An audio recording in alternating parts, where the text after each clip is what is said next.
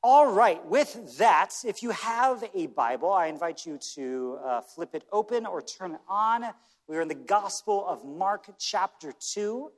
And we have, we're a church that is very intentionally, very much on purpose, obsessed with Jesus. And so we are taking our time going through the story of Jesus as presented in the earliest gospel written by a man named Mark.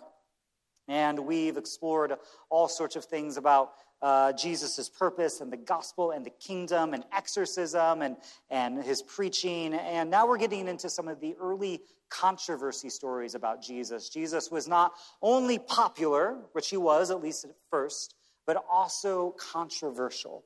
Now, let me give you a little bit of my own behind-the-scenes kind of stuff. I told the morning service this. I'll tell you as well.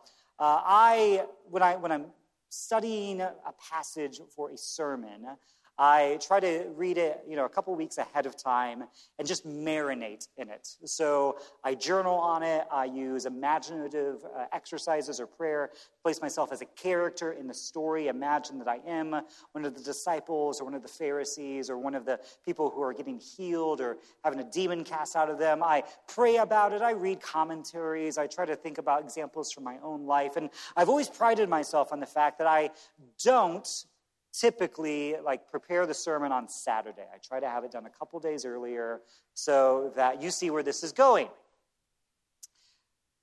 The words of the sermon did not hit the page until 6 a.m. this morning. Not out of lack of preparation. The preparation was the same, but rather out of a lack of confidence about what it was that this church needed to hear from this passage.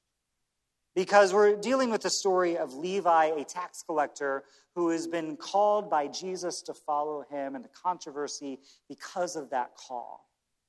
And we'll get into some of the reasons why I struggled with it, but I want to invite you into the struggle with me.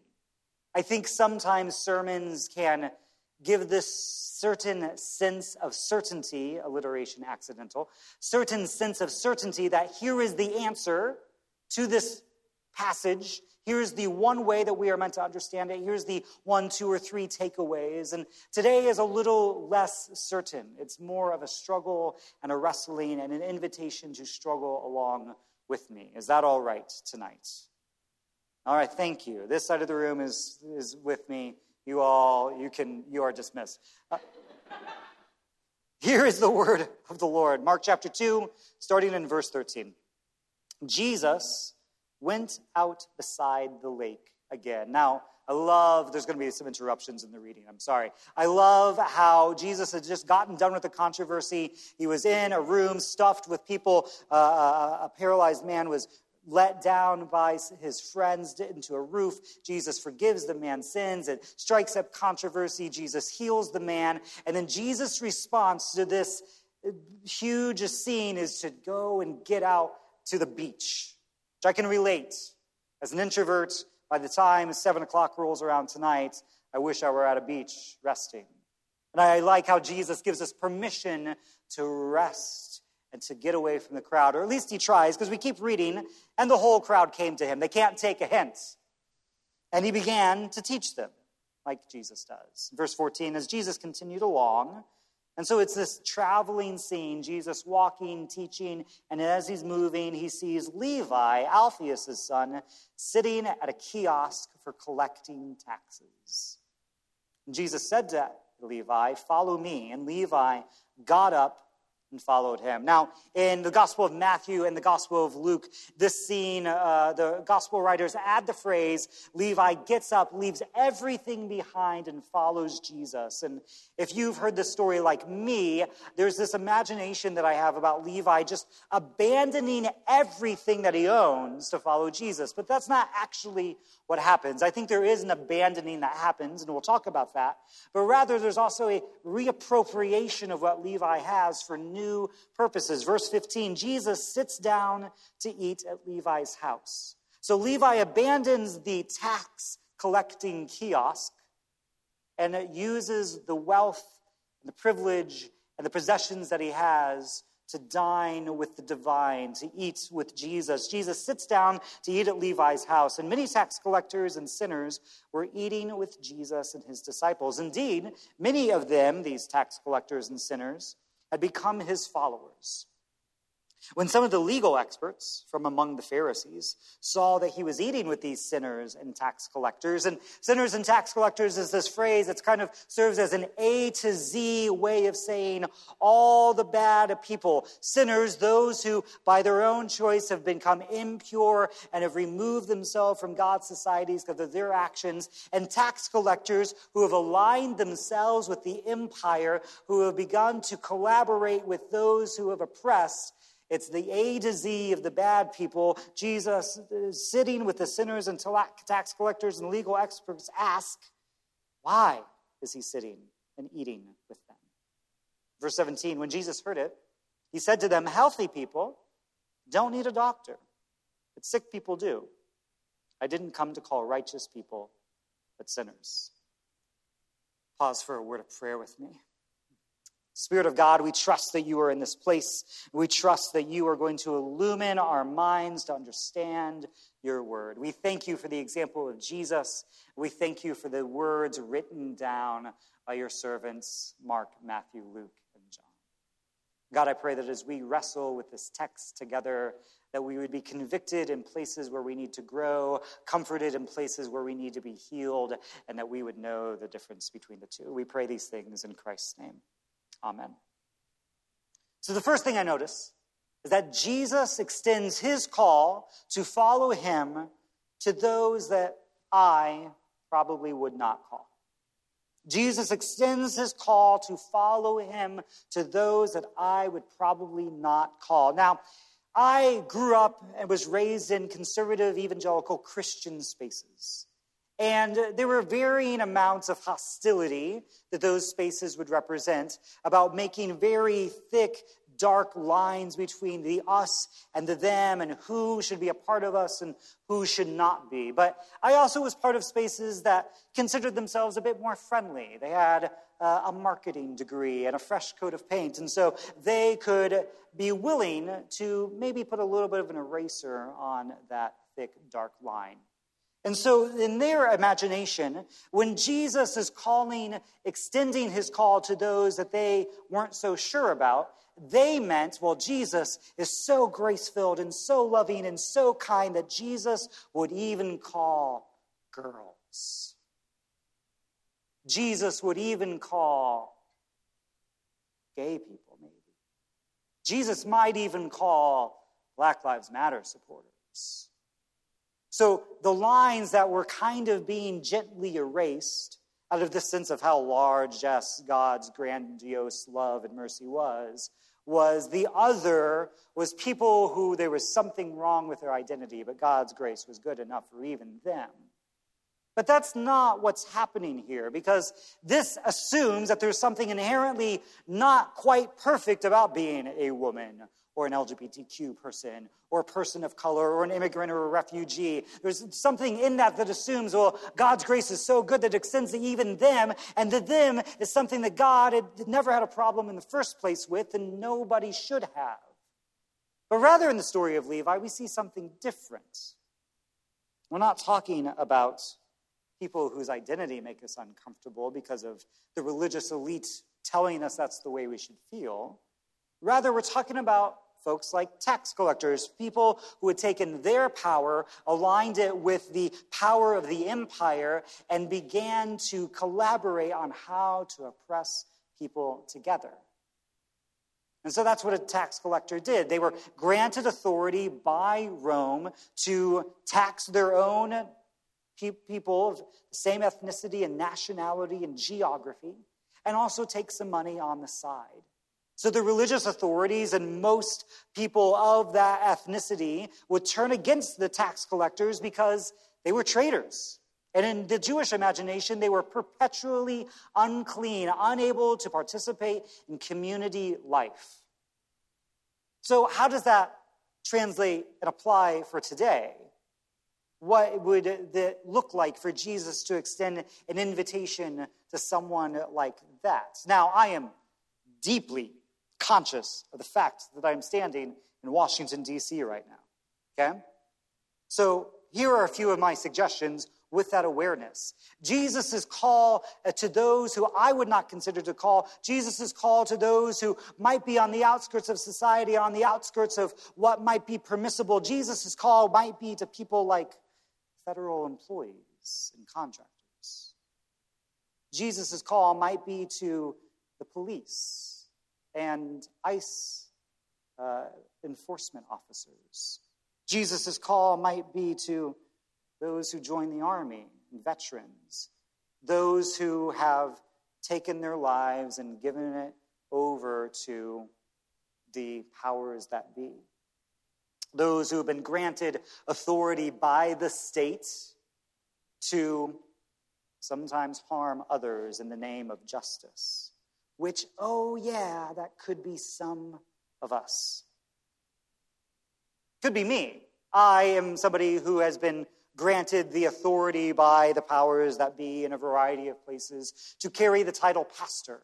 And I have, I confess, used that title to marginalize people, to push out people who made me uncomfortable. But in reality, what I was doing was harming someone who God never wanted to be excluded in the first place. Some of us are so used to the ritually impure being defined by the religious elite of our own day, typically conservative evangelicalism, that even those that we consider outsiders has been twisted.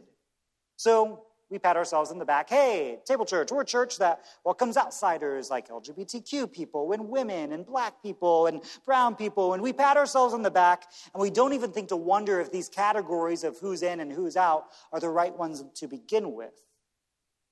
And on the other hand, some of us, a few of us, were so ready to decry those who would carry out injustice that the idea of inviting the ICE officer or the federal employee or the Southern Baptist minister over to dinner grosses us out.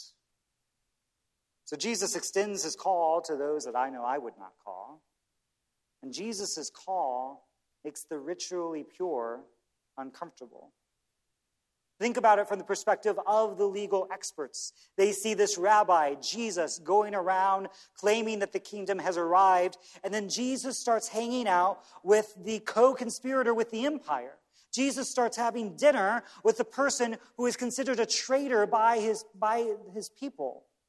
And so, of course, they're uncomfortable. Of course, their reaction is going to be, Jesus, no, you've aligned yourself with the wrong kinds of people.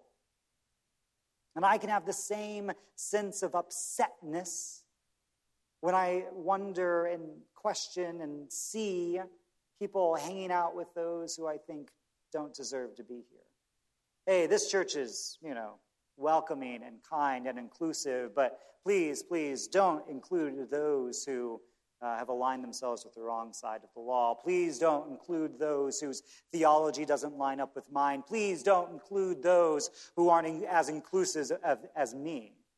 You see the irony. So I wonder, and I ask myself, who are the people that I would not invite? Who are the people that if Jesus were to extend an invite to dinner to them, I would say, no, Jesus, you've gone too far. The thing is that grace is most effective, and I've said this before, grace is most effective on those who know they need it. The final thing that I consider and think about and wonder is, am I Levi? Is it possible that I am the Levi in this story? Have I been compromised by empire? Have I been granted authority and power and privilege that I use not to heal, not to bring justice, but rather I use to make sure that I keep it to myself? But here's the difference between Levi and the religious professionals. Levi leaves his booth. Levi accepts the invitation. Levi knows he needs the grace of God. The religious professionals, on the other hand, they don't enter into the dinner. They go and tap the disciples and say, why is Jesus doing that thing? We're not going to go inside. The religious professionals refuse to acknowledge their need for grace. Levi, let's make it clear, is invited to dinner, but there's a condition to that invitation. It's that he leaves the booth. It's that he leaves behind the power and the authority and the privilege that's been granted to him by the empire that he's been using to harm others. Levi leaves that behind and rather reappropriates the authority that he has, the privilege that he has, to invite in sinners and Jesus. Religious professionals do not. And this is what Jesus meant by healthy people don't need a doctor, but sick people do. I didn't come to call righteous people, but sinners. Now, if you like me and you grew up in conservative religious spaces, then you might be tired of being called a sinner. But what Jesus is saying is that grace is most effective for those who know they need it, for those who admit they need it, for those who are willing to admit, I need grace, I'm not done yet, God's not done with me. As soon as we reach the place where we say, I'm finished, God's done all his work, then we're going to miss out on God's further invitation to be transformed and redeemed and liberated. Let me give you some modern examples of what this might sound like. COVID deniers, they don't need a vaccine. There's no amount of science or articles or evidence that you can give a COVID denier to get them to take a vaccine, because a COVID denier says there's no pandemic in the first place. I don't need it. But people who are living a pandemic, they might need it.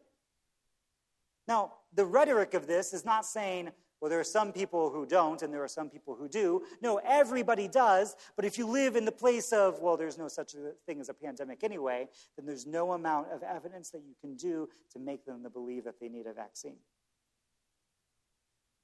White people, who society tends to deem innocent, don't need to reform the policing or justice system. But black and brown people, who are automatically deemed guilty, do. American citizens, I don't need immigration reform, but refugees and those who are trying to cross the border do. Christians who know who's in and who's out, who has all the theological answers, who have decided that they alone have the right Bible interpretation and everybody else doesn't, who have no deep down in their core who we need to keep in and who we need to kick out, they don't need Jesus. They don't need a savior. They're done. They're finished. But Jesus followers who are in process, Christians who are still figuring it out, who know that they've been compromised by the forces of the empire and they need to have that flushed out of their system by the Holy Spirit, Jesus followers who have recognized that they have been hurt and traumatized and abused by systems and forces and people, they need a savior. They're willing to admit it. They know that they need grace. They know that they need a God to transform them and change them and to keep that work going. The healthy don't need a doctor, but the sick do, Jesus says. And so Levi hears the invitation of Jesus, leaves his taxing booth, and follows. And so the challenge and invitation is this. The invitation is, the call to follow Jesus is being extended to each of us every day. The call to follow Jesus, to admit, I may be compromised in some way. My soul may have been traumatized in some way. The core of who I am may have been wounded in some way, and I need grace to be healed. That's the invitation. And the challenge is to wonder, when are we the Levites? When are we the ones who are standing outside as the religious professionals and saying, we're not going in there. Why has Jesus gone in there? The challenge is to wonder, when have we drawn these lines of purity and impurity, of who can be in and who should stay out? And we decide to enforce them. Jesus' call continues each and every day. I told a little bit of my testimony in terms of my life, but my spiritual testimony is kind of different in that there's only been once or twice where I've heard what I believe to be this audible voice of God. When I was 12 years old, I was at this youth retreat, and the band was playing Open the Eyes of My Heart, and a real banger from the 90s. And at that point in my life, I'd grown up in church. I had been baptized Catholic, and I'd been baptized Lutheran, and I had been part of the whole church thing for a long time, but I was messed up inside. I'd gone through the foster system, been taken away from my mom. I had experienced all this pain and hurt and trauma, and I was just pissed off at God. And then I heard this voice that asked me to kneel down. And I felt the presence, the Spirit of God wash over me. And then I look back at my life from 12 years old when that happened forward and see all of the lies that I believed about God from then forward. And it can be easy to say, well, whatever 12-year-old Anthony experienced must not have been real, right? But I don't think God's that impotent. I don't think God's that weak. I think that God was present there, and then there was a long, winding journey of learning about God and learning about grace and also being misinformed and lied to about God in the years between. And I believe that in God's economy, nothing is wasted. And that every lie that has been believed, there was an invitation to unbelieve it. Everything that I was told about God that it was untrue, there was an invitation to believe something else more beautiful. And now here I am, and somewhere in my 30s, and thinking that, oh, man, I'm so much more mature now. I've arrived, right? No, of course, when I'm in my 60s, I'm going to look back at 30-something-year-old Anthony and recognize all of the lies that I believed now. But God's call continues to keep leaving the tax booth, to keep laying down the power, to keep setting aside the privilege, to keep being willing to learn and to admit that if I were kicking out the same people when I was kicking out when I was 12 and 14 and 16 and 18, then if I keep that going on, 60-something-year-old me is going to kick 34-year-old me out, and I can't live like that. None of us can live like that, because then we will end up as alone as ever. I think that's a decent definition of hell. Rather, God invites us to dine with tax collectors and sinners, to leave behind the tax booth every day, as the Apostle Paul writes, to die daily. And if I can offer that to myself, if Jesus is offering that to me, then maybe I should be offering that to others as well.